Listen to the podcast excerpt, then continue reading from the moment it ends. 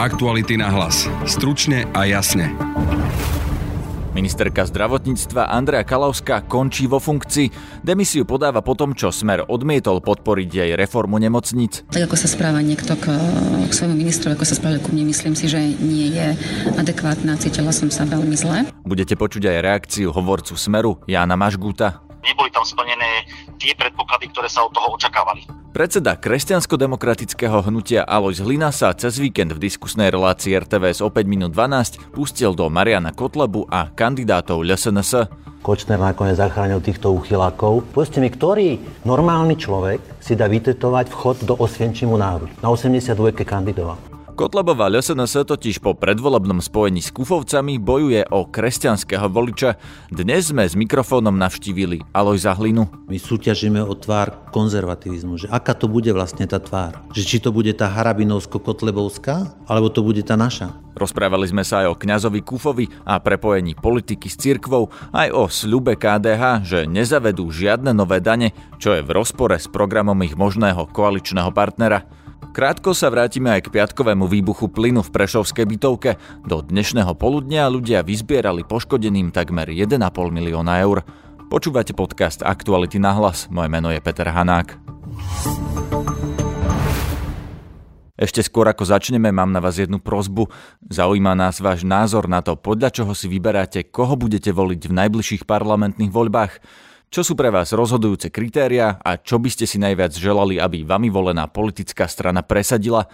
Pošlite nám prosím zvuk, v ktorom nám poviete svoj názor, môžete sa aj nahrať na mobil, pošlite nám ho prosím e-mailom, najlepšie vo formáte mp3 na adresu peter.hanák zavinač aktuality.sk a možno sa budete počuť v niektorom z našich podcastov. Po krachu dlho pripravovanej reformy nemocníc odstupuje ministerka zdravotníctva Andrea Kalavská. Nominantka Smeru SD nedokázala presadiť stratifikáciu nemocníc, teda aby sa niektoré nemocnice špecializovali iba na niektoré úkony. Hovorkyňa ministerky Zuzana Eliášová nám poskytla len toto krátke stanovisko. Ministerka zdravotníctva Andrea Kalauská sa rozhodla podať demisiu. Kancelária ministerky zdravotníctva bude zajtra, teda v útorok 10. decembra, kontaktovať prezidentský palác. Odstupujúca ministerka Kalavská dnes nemala tlačovku a odchod oznámila iba e-mailom. Ešte do poludnia na úrade vlády novinárom povedala toto.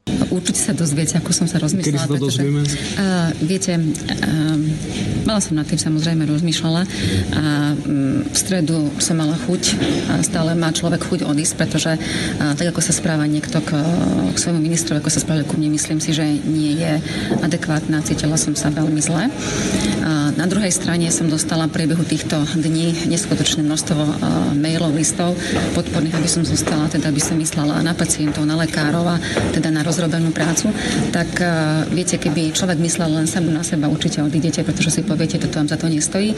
Ja som vždy mala len uh, jeden záujem a teda to bol pacient.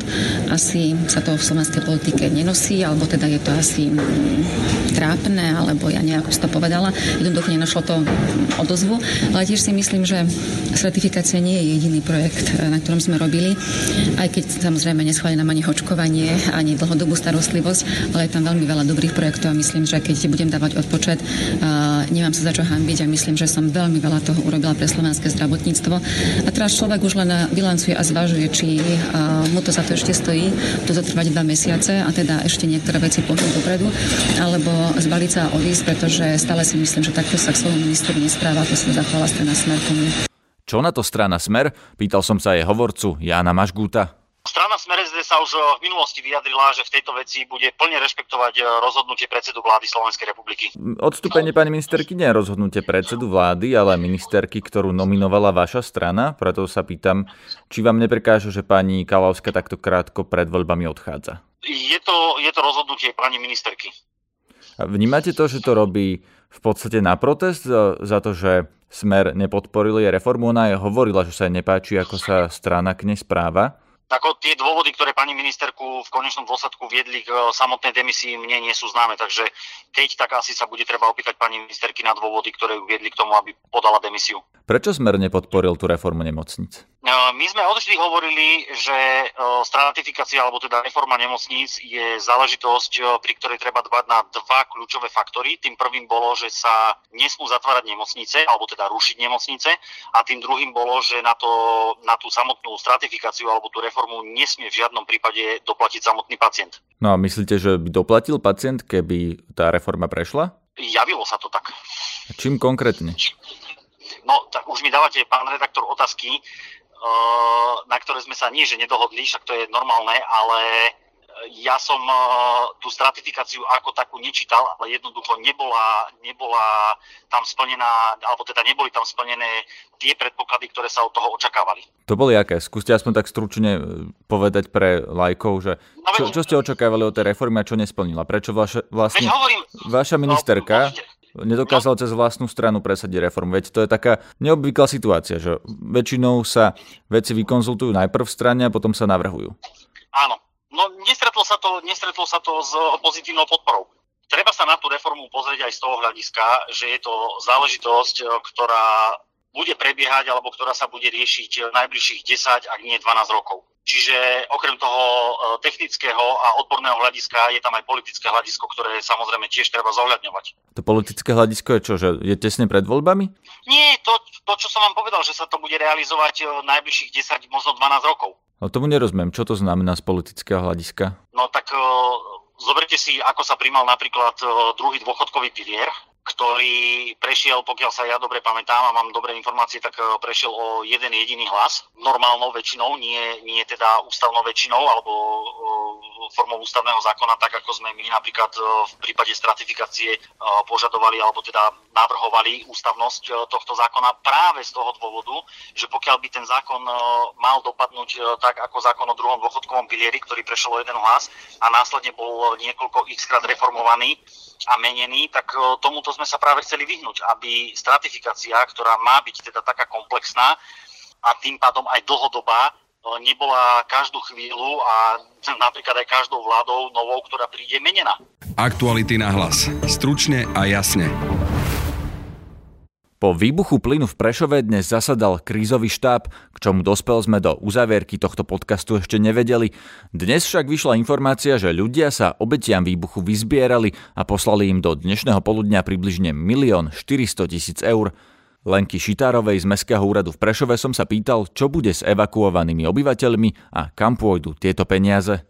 Obyvateľia vchodu číslo 9 na Mukačovskej ulici sa zatiaľ nebudú môcť nasťahovať späť do svojich bytov, nakoľko sa tento vchod nachádza v, bezpro, v bezprostrednej blízkosti bytovky číslo 7, ktorá má po výbuchu plynu a následnom požiari narušenú statiku a môže sa zrútiť. Vchod číslo 9 preto zatiaľ nie je možné sprístupniť na bývanie. Bytovka číslo 7 je po výbuchu kompletne neobývateľná a je extrémne nebezpečná, aby do interiéru tohto bytového domu vstupovali ľudia. Čo je teda s tými ľuďmi teraz, ktorí bývali doteraz v tých bytovkách? Všetkým obyvateľom zasiahnutým, zasiahnutých piatkovým výbuchom, ktorí požiadali mesto Prešov o pomoc s zabezpečením bývania, bolo poskytnuté núdzové bývanie. Všetkým rodinám z neobývateľnej bytovky číslo 7, ktoré požiadali mesto Prešov o pomoc v otázke dlhodobého bývania, hľadáme náhradné bývanie a v krátkom čase im budú prideľované konkrétne byty. Dnes vyšla informácia, že sa už vyzbieralo takmer milión a pol eur od ľudí, ktorí dobrovoľne prispeli na pomoc týmto postihnutým rodinám. Ako sa tieto peniaze použijú?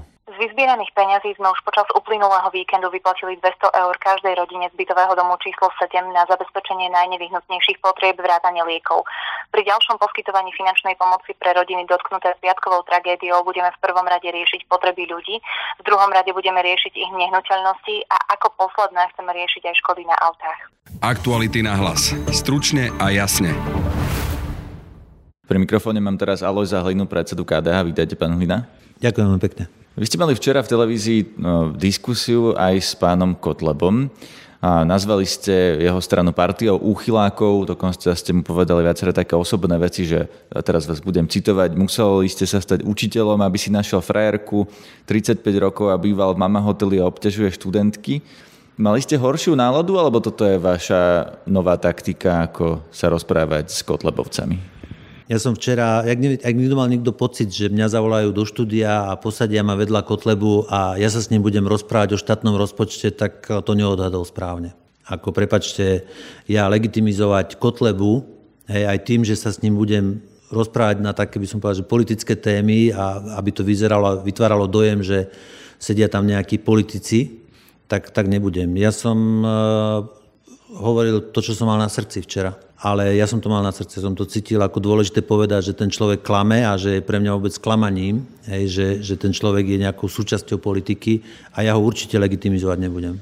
No tá otázka skôr je, že či bez ohľadu na to, či je to Marian Kotleba alebo niekto iný, či je to slušné, či pre kresťansko-demokratického voliča je to napríklad spôsob, akým vy budete teraz za kresťansko-demokratické hnutie komunikovať na verejnosti. Určite sa tie názory môžu rôzniť, e, viete, ale ja mám skoro 50 rokov.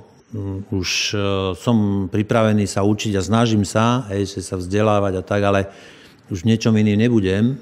Najdrahšie, čo je, je sloboda. A tu som si vždycky vážil, či moja sloboda je v tom, že chcem povedať to, čo cítim, hej, ten daný moment a pripúšťam, že sa to nie každému mohlo javiť ako, ako to najsprávnejšie v tej chvíli, tak ty nech mi prípadne tu ľudia odpustia, ale naozaj tá, to moje vnímanie toho, že ja mám sedieť pri človekovi, ktorý rozdáva šeky 1488, pre ktorého je SNP Puč, ktorý išiel s faklami zo židovského cintorína, nebol ochotný ísť na cintorín v nemeckej k obetiam 700 ľudí položiť veniec, čo ste čakali odo mňa, že sa s ním budem rozprávať o rozpočte, o deficite?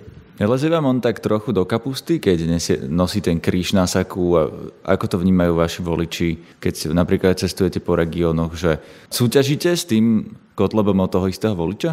Viete čo, my súťažíme o tvár kresťanskej demokratickej politiky. My súťažíme o tvár konzervativizmu. Že aká to bude vlastne tá tvár? Že či to bude tá harabinovsko-kotlebovská, alebo to bude tá naša, KDH.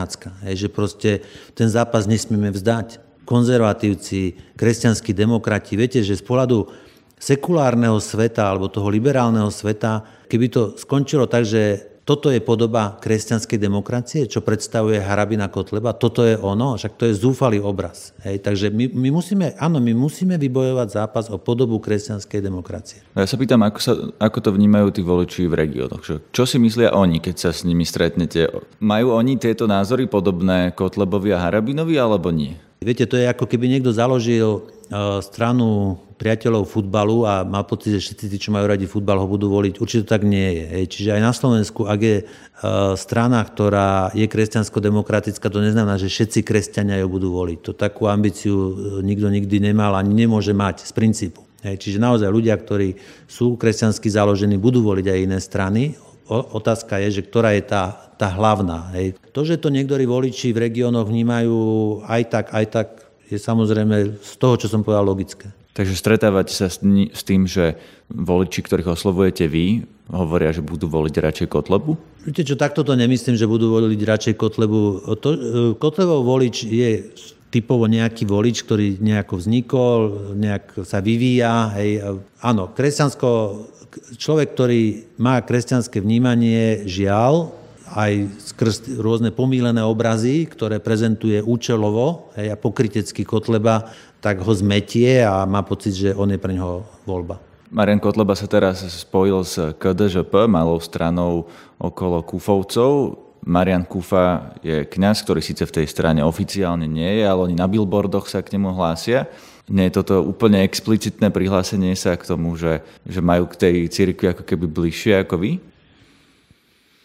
No, to je problém.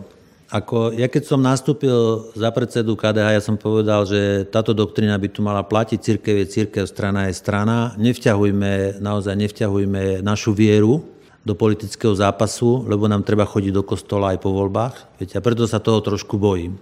Lebo voľby sú, politický zápas je, ale ja budem chodiť do kostola aj po voľbách. A nechcem aby proste sa doniesol ten politický zápas do kostolných lavíc. A to, že to niekto tak robí, to ma mrzí. Áno, ale je to aj ten prípad, ktorý spomínate, kde niekomu sa to vizuálne môže javiť, hej, práve skrz ten fenomén uh, dôstojného otca Kufu, že teda majú blízko a že to sú tí, ktorých treba voliť. O to. Počkajte, ale je pre vás Kufa dôstojný otec, alebo je to pre vás extrémista taký ako Kotleba?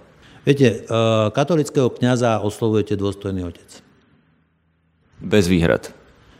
No, ja použijem toto oslovenie, ktoré sa používa e, pri, pri otcovi, dôstojnom otcovi Marošovi Kufovi, e, mám osobne, poviem, už trošku problém. Naozaj mám problém, viete, ten... Na konci toho celého môže byť trošku, že doráňaná aj tá naša viera, aj tá naša, aj tá naša církev, keď ju takto, takýmto spôsobom vnesieme do politického zápasu.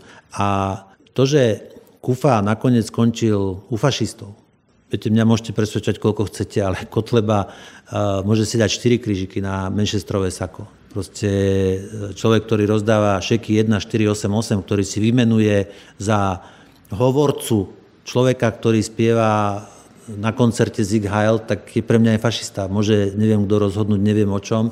A pokiaľ katolický kňaz sa k tomu nepostaví, tak s tým mám, začína mať veľký problém. Prečo podľa vás funguje na voličov tá téma potraty? Lebo objektívne s nimi nemáme taký veľký problém, ako sme mali napríklad v 90. rokoch. On to niekoľkonásobne kleslo. Ešte aj v tej relácii včera zaznelo, že to je potratová turistika, že v Polsku je to zakázané, tak tie ženy chodia k nám, čo znamená, že u nás sú tie čísla vyššie, ako, ako by reálne boli, keby na ne chodili iba Slovenky. Prečo táto téma vôbec zaberá? Prečo sa o nej bavíme pred voľbami? No lebo je to politickou témou. Viete, Kotlebovci v 2016 nemali ochranu počatého života v programe. Prečo, prečo to nemali? Prečo sú teraz najväčší bojovníci? Lebo zistili, že proste tam majú nejaký potenciál volický a preto to hrubo, hrubo zneužívajú. A naozaj, že sa táto téma stáva rukojemníkom politického zápasu. Hej? Ale malo by to byť vnútorná téma, hej? že my, nevajte sa na nás koľko chcete, ale my kresťanskí demokrati to naozaj tak cítime, že je potrebné chrániť početý život. My to naozaj z srdci tak cítime. Hnevajte sa, nehnevajte. Je to proste tak. Uchádzame sa o dôveru, keď ju získame, no tak to chceme dať aj do nejakého zákonného e, rámca. Ale my sme si na to nespomenuli pred rokom ako Kotlebovci, nositeľmi toho v srdci. Hej. Čiže áno, stáva sa to politickou témou, zneužíva sa to, jatri to rany, zraňuje to, už nech je to za nami. Takže vám sa nepáči, že niekto sa snaží, aby toto bola téma volieb? Vy by ste chceli, aby téma volieb bolo niečo iné? Keď neviete vystúpiť k návrhu zákona o štátnom rozpočte, neviete asi čo povedať, nerozoznáte DPA od HDP, tak jediné, čo vám zostane, nejaká kultúrno-etická otázka, hej, tak to nepotrebujete ani študovať, stačí len držať tú správnu vlajku a máte politickú agendu vybavenú. Hej, že naozaj by som rozlišoval, že kedy je to naozaj znutornené prežitie tej témy, naozaj e, že to tak cítim a kedy je to studený, cynický, politický, pokrytecký kalkul. Hej, že... A vy by ste čo chceli za tému volieb? Keby ste mohli vy o tom rozhodnúť, o čom sa budeme pred voľbami rozprávať? Bojím sa toho, že sme došli do štádia, kde, viete, minulé voľby bolo témou volieb migrácia, tu na Kaliňák rozťahoval nejaké ploty na hraniciach, hej, že to proste, a dopadli sme kvôli tomu, ako sme dopadli, že kto sa dostal kvôli tomu do parlamentu. A bojím sa, že čo bude ústrednou témou týchto volieb. Keby to náhodou bolo zdravotníctvo a školstvo, čo je naozaj problém, tak eh, by to bolo dobré. Bojím sa, že to bude také zúrvalé pokrikovanie sa zo zákopov hej, a ohadzovanie sa a nadávanie a toho sa trošku bojím. Ale ja sa pýtam na tému, že či napríklad aj vy cítite zo spodu KDH, že naozaj tá téma napríklad potratov a týchto kultúrno-etických otázok je palčivá, alebo možno niekto iný v opozícii by chcel, aby téma volieb bol Kočner. Fico bude chcieť, aby to boli sociálne balíčky alebo Pelegriniho zodpovedná zmena. Ale čo je vaša téma? Viete, KDH neurčuje tému volieb, Hej, tému, tému volieb sa nejako určite. Ale KDH je nositeľom, a teda my sme si nespomenuli minulý rok, my sme dlhodobo, kontinuálne máme 30 rokov nositeľom témy ochrany života. Hej, a keď budeme mať tú možnosť to zmeniť, no tak to zmeníme. Hej. Vy napríklad tvrdíte, že nechcete žiadne nové dane a pritom niektorí vaši budúci možní koaliční partnery chcú zavádzať nové dane, napríklad progresívci chcú environmentálne dane, že chcú viac vybrať na tom, čo škodí životnému prostrediu, ako na tom, z čoho sa už teraz vyberá. Chcete zabrániť tomu, aby sa zaviedli nové dane v ďalšej vláde? Áno, my to máme. Uh, inšpirovali sme sa Bushom, ktorý, teda, tu sme v Rodlasov nahrávaní, ale to bolo také pekné video, že read my lips, hej, že pozerajte na moje pery, no more taxes, žiadne nové dane. Uh, áno, ja si myslím, že už ich je dosť a uh, na čo nové. Čiže toto je naša programová zásada. Ale prísne vzaté o toto, čo spomínate, aj v rámci existujúcich daní, hej, len ak ich niekto politi- potrebuje politicky nazvať, v poriadku tomu rozumiem marketingovo, ale v rámci existujúceho systému daní, ktoré sú, tak možno by sa toto dalo riešiť. Ale to je... Takže keď navrhnú nejakú daň z nezdravého jedla alebo niečo také, tak vy sa postavíte na odpor, poviete, že to cez vás neprejde. Uh, viete, musíte vyhrať, aby niečo cez vás neprešlo, uh, musíte byť uh, jednak v parlamente a jednak, keď chcete urobiť tak, ako vy chcete, hej, tak musíte vyhrať tak, aby ste nikoho k tomu nepotrebovali. Čiže ak by niekto vyhral tak, ako Smer vyhral v 2012, hej, tak sa nikoho nemusí pýtať, hej, že čo urobí. Nemám ten dojem, že by teraz niekto tak vyhral. Takže, Takže máte skôr pocit, že budete sa musieť dohodnúť na tom, že z niečoho ustúpite vy, z niečoho oni? No určite. Viete, nedohodnúť sa dokáže každý. To je žiadne umenie sa nedohodnúť. Umením je sa dohodnúť, hej, že nájsť nejaký kompromis e, pre dobro veci. Dobre, ale tu smerujeme k tomu, že či viete garantovať, že vo voľbách alebo vo vláde, v ktoré bude KDH, že tá vláda nezavedie žiadne nové dane. Z tohto, čo hovoríte, vyplýva, že, že nie, že teoreticky viete o tom diskutovať. No, viete, takéto sa bytie do hrude, že, že čo my teda urobíme, my to máme v programe, to znamená, to budeme presadzovať. Keď získame dôveru voličov tak, že budeme mať 76 poslancov, tak teda to je v poriadku. Ak ju takú nezískame, tak budeme musieť nájsť nejaký kompromis tej veci. To bol predseda KDH Alois Hlina. Počúvajte nás aj zajtra. Na dnešnej relácii sa podielali Denisa Hopková a Tomáš Kyseľ. Zdraví vás Peter Hanák. Aktuality na hlas. Stručne a jasne.